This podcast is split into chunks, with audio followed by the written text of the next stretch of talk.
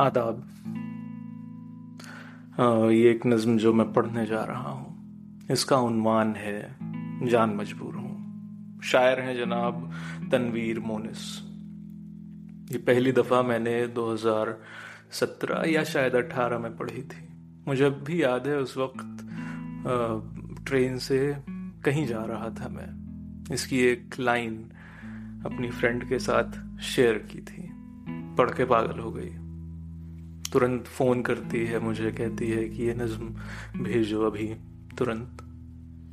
वो लाइन थी कि तेरे यार पे किरणों का पड़ता हुजूम तेरा झिलमिल बदन, तेरी रंगी सबा, और उनके सिवा सारे रंगों की मौत। तो तब से ये नज्म मेरे साथ में है, बहुत पर्सनल नज्म है। मैं इसे शेयर लाइक आप पर्सनल चीज़ों को शेयर नहीं करते हैं। लेकिन फाइनली मुझे लगा कि चलो शेयर करना चाहिए। और, इसलिए कर रहा हूँ। आइए, नज्म पढ़ते हैं। एक तरफ़ तेरे लब, तेरी आँखों में जलते चरागों की लो। तेरे आरिज पे किरणों का बढ़ता हुजूम। तेरा झिलमिल बदन तेरी रंगी सबा और उनके सिवा सारे रंगों की मौत।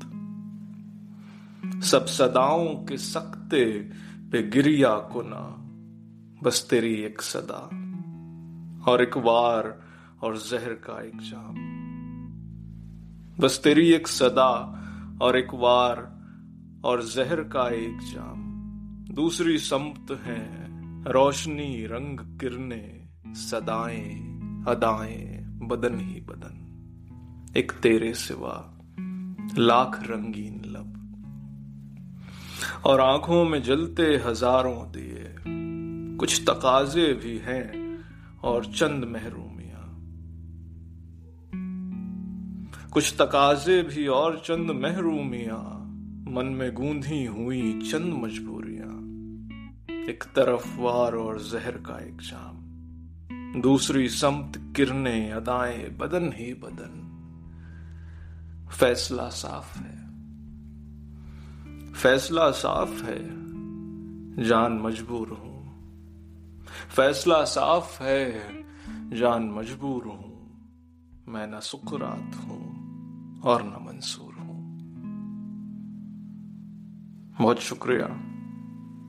souls